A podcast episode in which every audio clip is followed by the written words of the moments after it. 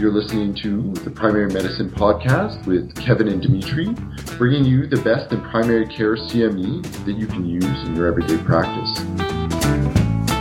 Hi there, I'm Dr. Kevin Milo, one of the co founders of Physician Empowerment and the Primary Medicine Podcast. Today, we want to bring you a brief piece from the physician empowerment side of things.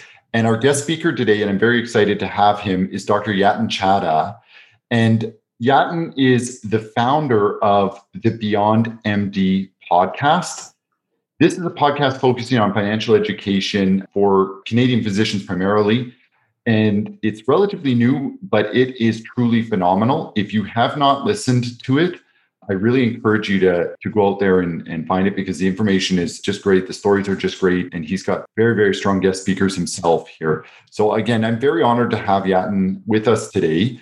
Just a little bit of background about Yatin. He is a radiologist based out of North York General Hospital in Toronto. He's kind of lived all over and trained in different places in North America. He's an avid golfer and hockey player and an active father of two young boys. So Yatin brings a, a great perspective here moving forward with today's podcast. What he wants to cover is, is some general financial lessons that he's learned over the years. And I think these are so, so powerful because very often i think in finance we, we try to approach it like medicine where we, we really focus on a lot of the technical aspects and the procedural aspect to it. But we can't lose sight of the story behind the, you know what would cause somebody to get to where they are. But also it's very powerful to hear that wisdom that's being shared. And i think we can recount our own stories in our professional lives about how we may have improved by hearing a little bit of wisdom from a colleague beyond just sort of the technical teaching or the knowledge teaching so with that, I'm going to hand it over to Yatin. Let's just start. Share with us, Yatin, or tell us a little bit about yourself. Hey, sure. Uh, first off, Kevin, thank you so much for having me on the podcast. It's been a real pleasure just to connect with you. You know, after reading a little bit about physician empowerment and what you guys are trying to promote, uh, I'm a big fan, and I think physician wellness is is critical. And I think you know a part of that for sure is is financial wellness. So a bit about myself. Uh, you know, I, have been very fortunate to have worked and trained across North America. So I, I grew up in Kingston, but uh, I did medical school in UBC, and, and, that was special because our graduating class actually we we wrapped things up in 2010. So we were dubbed the Olympic class, and you know, just to be there on the foot, I remember the golden goal just vividly. I'm an avid ho- ice hockey fan, and and that was life experience in a whole different realm. After UBC, though, I decided to go back home to Kingston. So I was doing my radiology residency for five years at Queens. That was a, a big five years for me. You know, it's the time I, I met my wife. So we were together for a few years and then got married. And then we had our first child in fifth year. And then, you know, to spice things up further, we decided, well, we've had enough of Ontario for now. And we decided to go to San Diego for a year. That's where I did my uh, musculoskeletal fellowship. That was an unbelievable year, but came back to Canada. First job was in Calgary, Alberta and I think of all the years in my training and career, that's probably the one year where I learned things, where I learned the most because I was transitioning to practice. I was with a great group, Mayfair Diagnostics, and really was exposed to what it takes to run a good practice. And then eventually, thinking big picture long term, we decided Ontario is where we eventually want to be. Our families are here. So, you know, here we are. But if I can just indulge you on kind of what I've learned through my journey, really I think the one beautiful thing that we do in medicine, and I've learned this, is that medicine truly is a, a universal language. You know, you can go anywhere, anywhere in the world, really. And as long as you are surrounded by the right people, motivated people, you can have a phenomenal training experience. You know, going outside of your bubble to different centers exposes you to new ideas, innovative ideas, and really helps you to expand your social network. And I think part of what I learned hopping around for so many years across so many centers is that when it comes to finance and financial literacy, regardless of where I went, Kevin, you know, I found that healthcare professionals would often find financial topics to be quite daunting and there wouldn't really be, you know, that that significant an understanding. And I try to delve into this and, and try to think like, why is this the case? So when I'm trying to dissect it, you know, our day to day, the jobs that we do, we're all busy and and the nature of our jobs, it's so far removed from finance. And and furthermore, we've been training for many years and I just don't think that many of us had much exposure to it in training. And so, you know, as a result, long training, lack of exposure, you know, we start to earn uh, a lot later than many of our professional peers, and we're behind in our knowledge base. So I think for all those reasons, you know, we we do tend to be a bit behind, and so that really was my motivation for for launching um, the podcast. And and I often think that when you're exposed to finance, the topics at first can seem daunting. But if these topics are broken down into easy to understand, easy to grasp terms from one of your own, I think that that can go a long way. So I guess alongside you and your colleagues, I'm trying to become one of those voices that people over time can maybe enjoy listening to.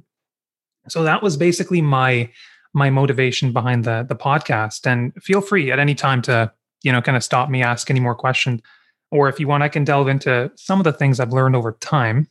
So you know, one of the things, and, and this may sound, I've already touched on how I think we're a little bit behind, but that's the bad news. But the good news is, Kevin, you know, I have over the last two to three months, I've been reaching out to residents, trainees across the country just to get a sense of is there a desire to learn about this information? And unanimously, yes. You know, many residents I've reached out to, they say that they wish there was more of this information in their curriculums. And what really excited me was a few residents in uh, southwestern Ontario. They told me that their programs are now starting to slowly introduce concepts like when to incorporate, why to incorporate. For example, what to look for when you're seeking a, an insurance policy, disability or life insurance. So these are fundamental things that we really need to have a good grasp on. So I'm happy to hear that it's starting to be covered. And I even actually received an email from a medical student at the U of A. And he told me that in the pandemic, he started to become interested in investing. And this is when he started his investment journey. And just to hear that kevin like was was very exciting for me very refreshing because i can tell you one of the mistakes i made and i'll get into this in a bit was i i started a little bit late. But you know as the old adage goes best time to start investing was was yesterday. So it's never too late to start. You just need to do it. So if i can just kind of outline a few lessons that i have learned you know this may sound a bit cliche but i really advocate for just keeping things simple, especially when you are starting your career, especially in your first two, three years. And you know the, the white coat investor although uh, an american source i think he starts off his book talking about this and i'm a big believer in it early on when you start to earn it can seem tempting after so many years of hard work and training to just start spending go bigger going for the sports car going for the big home but i think there's a lot of value in trying to live below your means in those early years as you establish yourself just to go to a personal story. So we landed uh, the first job in Calgary and we started renting. And quickly after that, we we learned that we were going to be having our second child. And then immediately, you know, as we realized the family was getting bigger, we immediately decided that bigger was better in terms of home. So we were very quick to just ditch our three bedroom rental and we immediately jumped into the house hunt, bought a house in Calgary.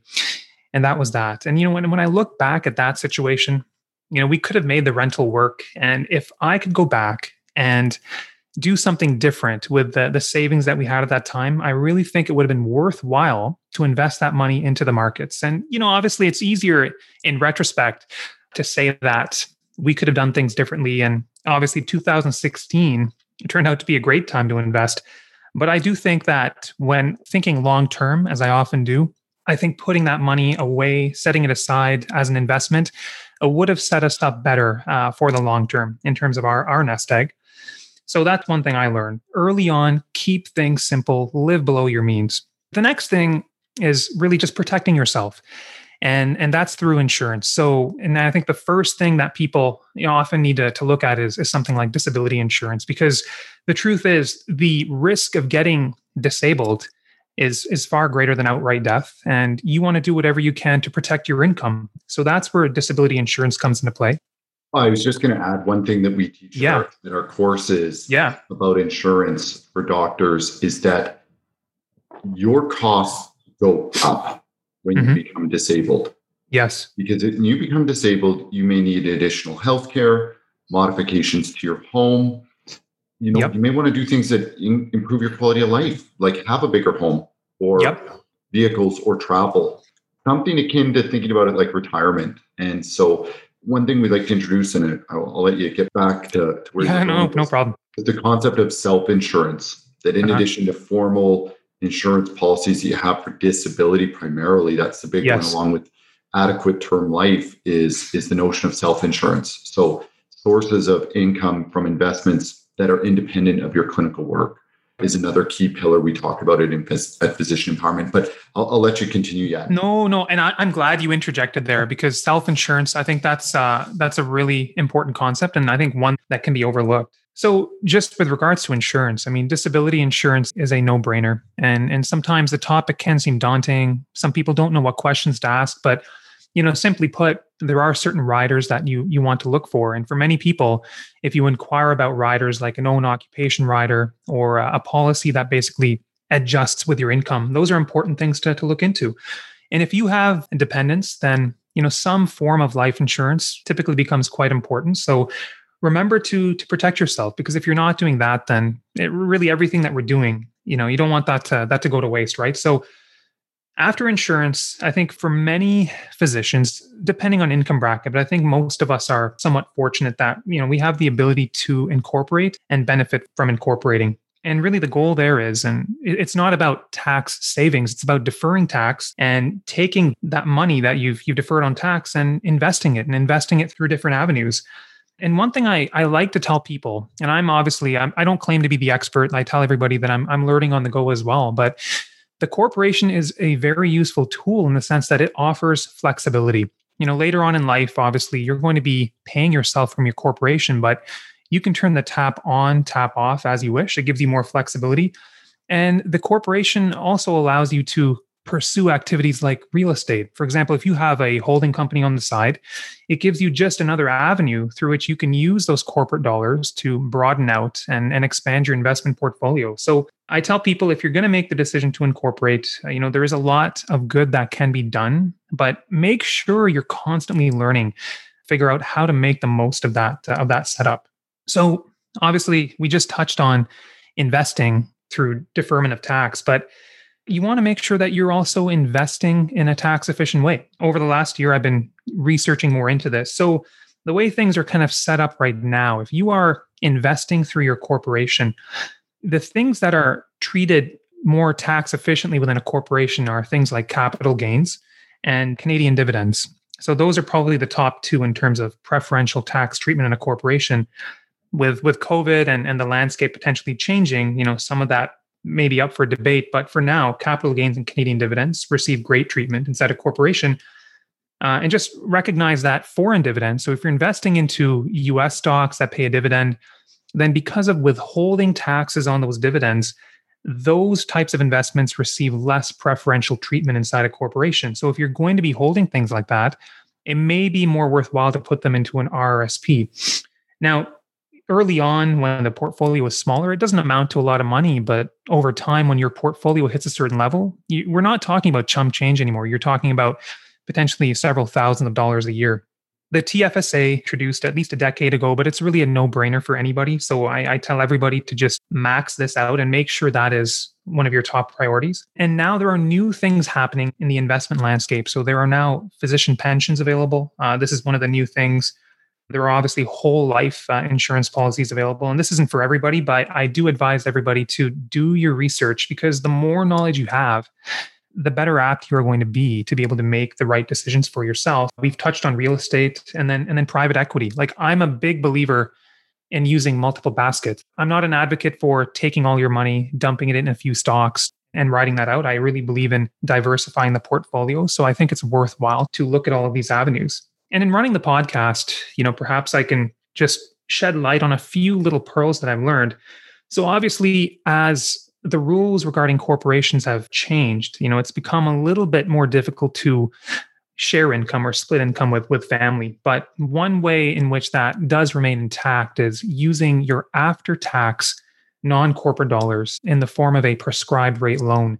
So the prescribed rate is established essentially quarterly. And right now it's at an all time low of 1%. So if you are maybe a little bit later in your career and you have you know some extra savings on hand and you want to use that you can loan that money to somebody in your family who's at a lower marginal tax rate so you loan that money to a family member and they go ahead and invest that money well then their investment gains are going to be taxed at that lower marginal rate so it could be a very useful tool to divert money to family members also, there are new passive income rules And, you know, one of the things that has come to light recently, you know, after I did talk with a few people, including Jamie Golombek, but, you know, not not all provinces kind of opted to stick with these passive income rules. So Ontario was one of the provinces that, you know, opted out for at least a portion of it. So we now know that most places in Canada, if your passive investment income inside a corporation exceeds $50,000, then you are going to start to lose some of that small business deduction.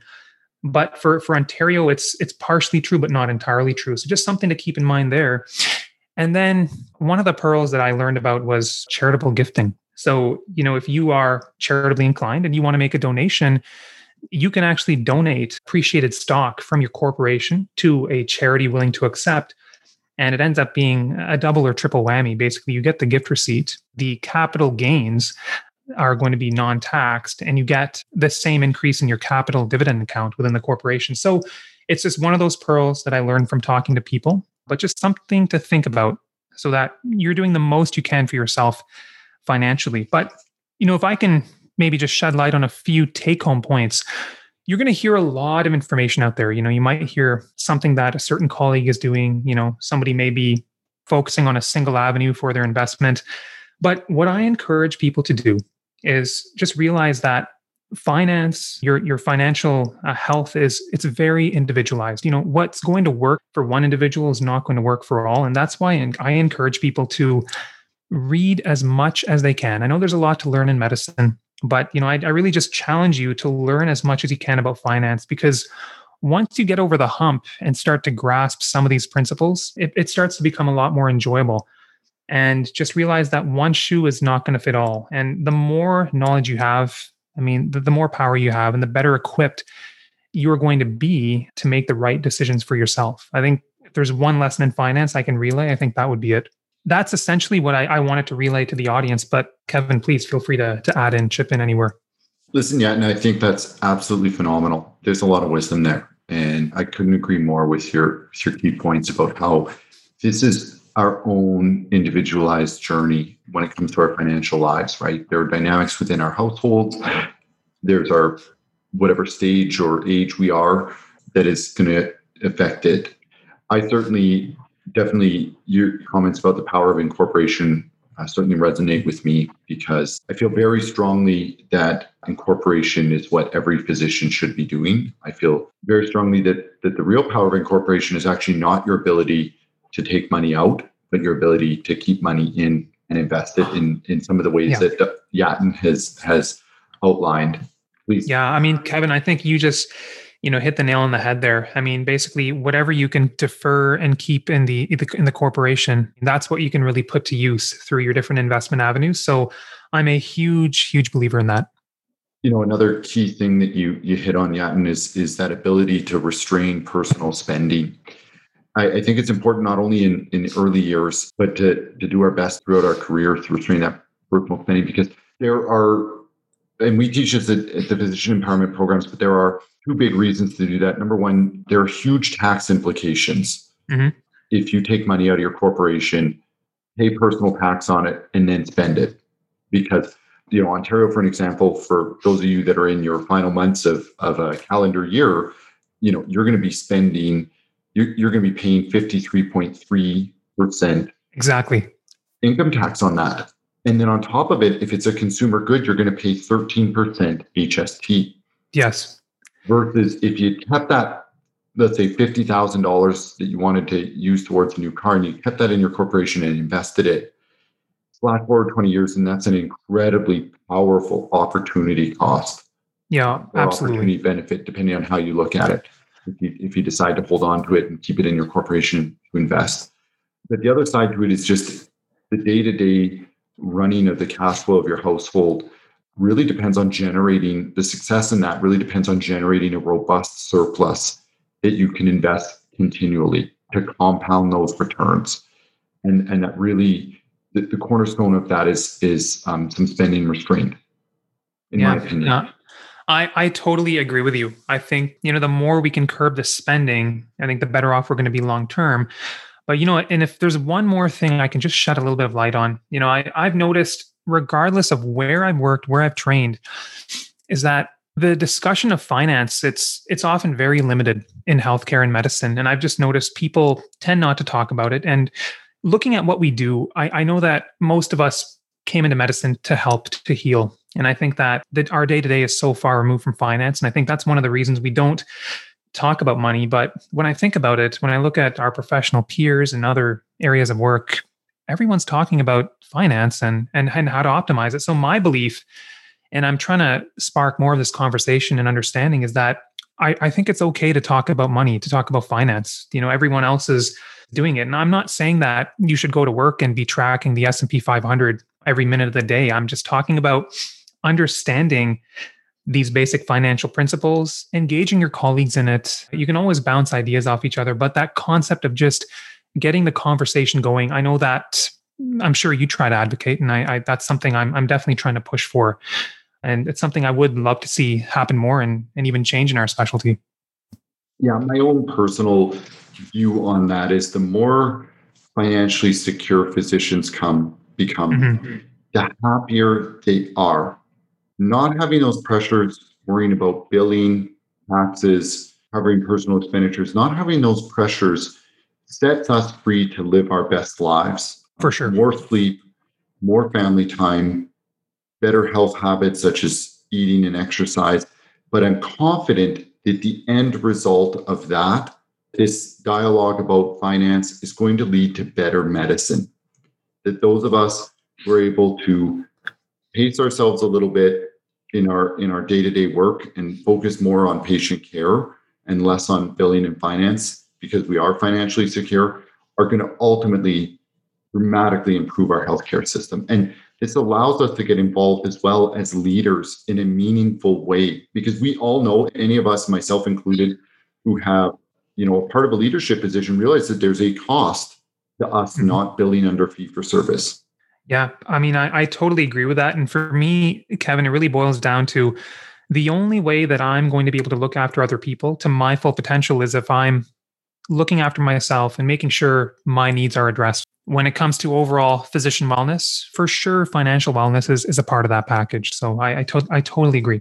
Listen, yeah, and I, I thought this was just phenomenal to get the chance to talk to you like this and to interview. Truly is an honor. For those of us that have listened to your podcast, uh, there's just an incredible, incredible depth of knowledge and wisdom there, and it's exciting to see because you're, you're you know you're still in your first five years of practice, but it'll be really something to watch to see as you go go along in the years.